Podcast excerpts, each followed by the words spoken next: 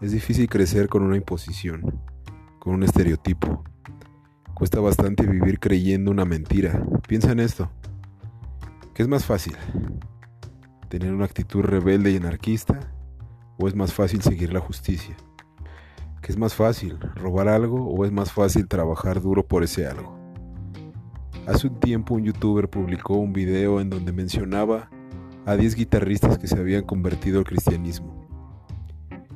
Y uno de ellos comentaba que llevar una vida justa, piadosa y recta era la verdadera rebeldía.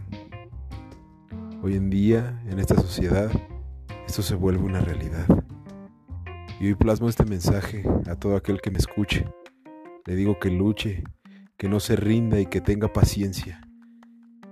Que haga conciencia y que día a día haga la diferencia y se una conmigo para hacer una utopía realidad.